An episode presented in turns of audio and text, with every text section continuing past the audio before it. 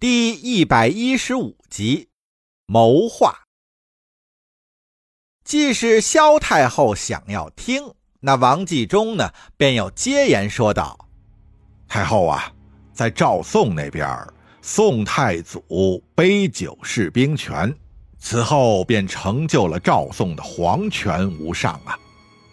太后您也自可效法。”以益州吐谷县的案子作为突破口，一查到底，相干的人等自是严惩不贷，将结果昭告天下，并且要鼓励其他地方也举报此类的不法之事。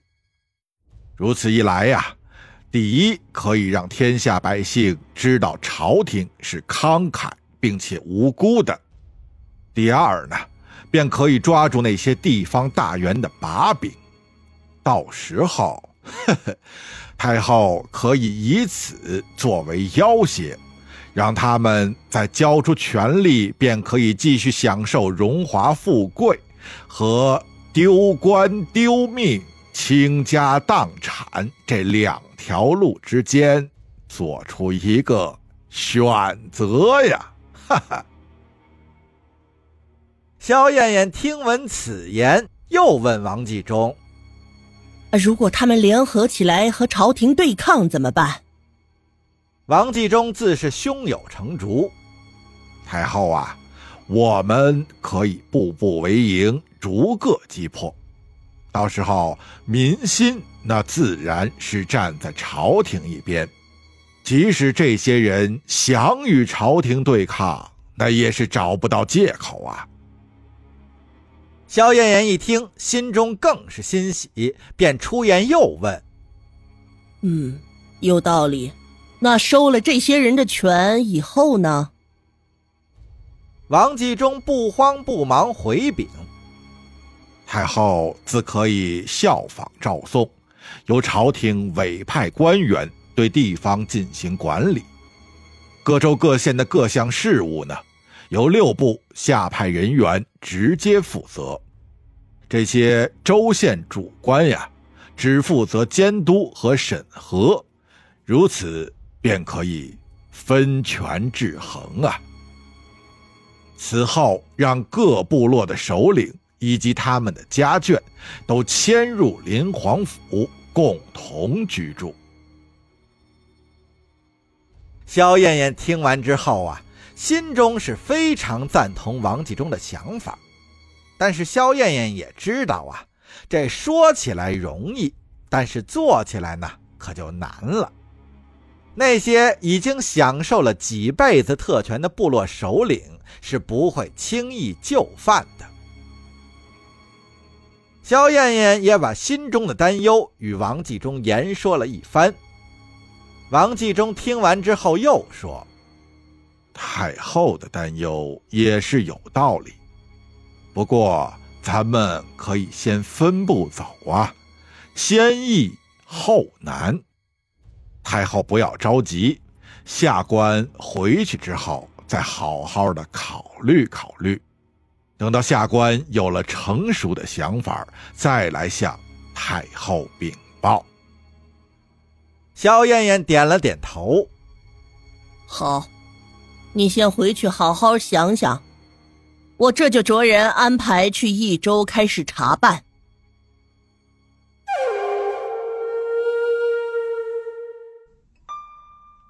沈世宜已经在钱莹莹的照料下好的差不多了，下地行走已不成问题了。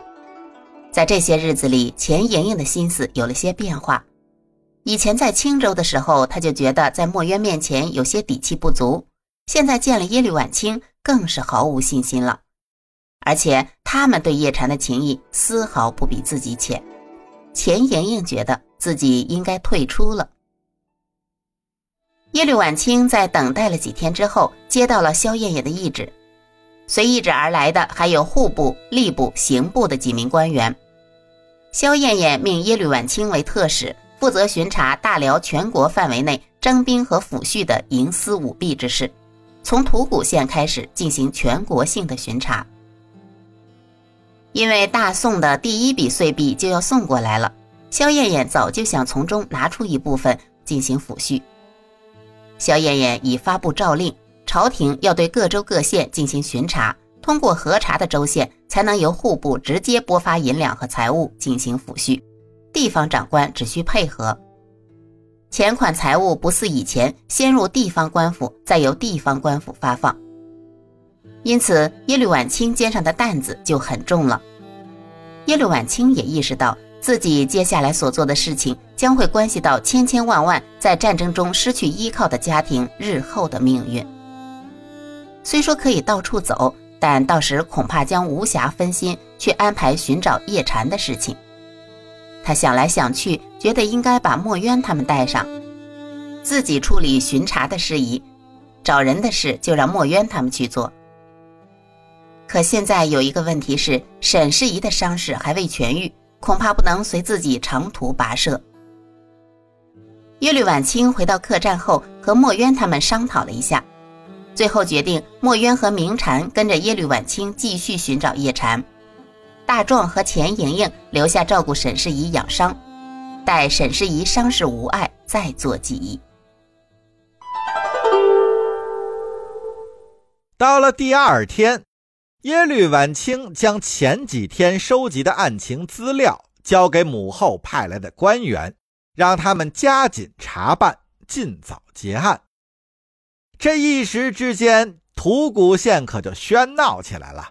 人们是奔走相告啊，耶律婉清也自然成了百姓心中正义和善良的公主。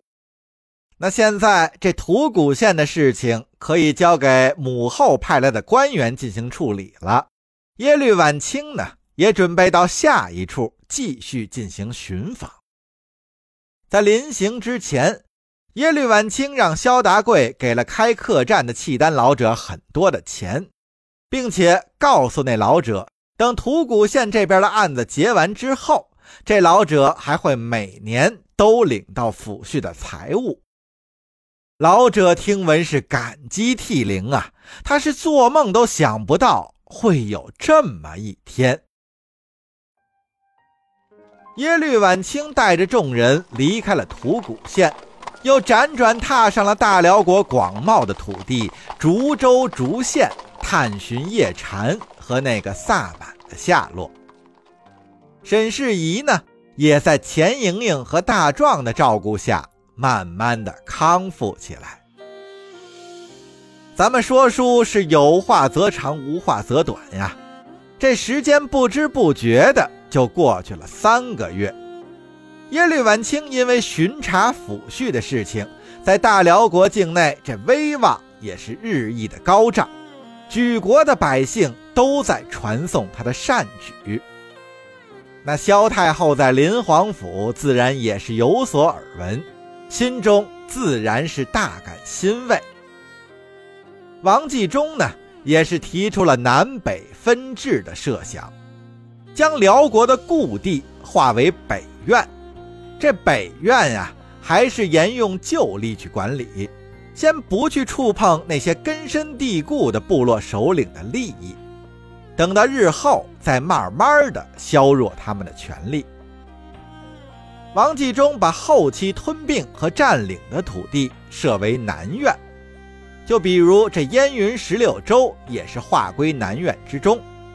虽然是被赵宋收回了四州，但是毕竟现在还剩下十二州，那这些州县呀。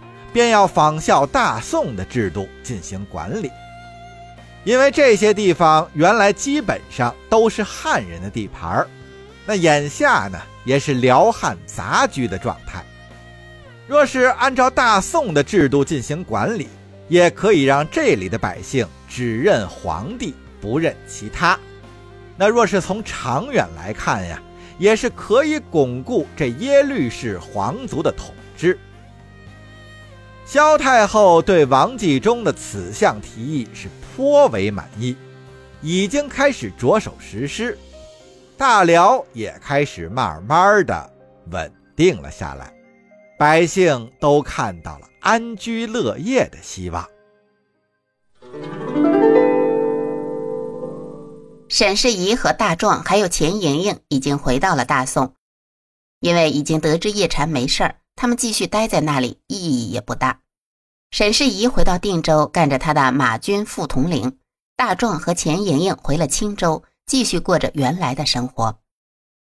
叶家和沈家也得知了叶禅没事的消息，心里踏实了许多。只是墨渊留在辽国，还是让他们有些担忧的。在这段日子里，钱莹莹的内心有了很大的变化。他觉得墨渊和耶律婉清才是叶禅的最佳伴侣，他们将来能给予叶禅的帮助，他永远都做不到。最主要的是，在照顾沈世宜的这段日子里，他对沈世宜的感觉也由原来的愧疚慢慢变成了欣赏。沈世宜身上的那种豪爽开朗，在他眼里是那么有男子汉气概。他承认现在对沈世宜有点动心了，他不知道自己这样算不算是移情别恋。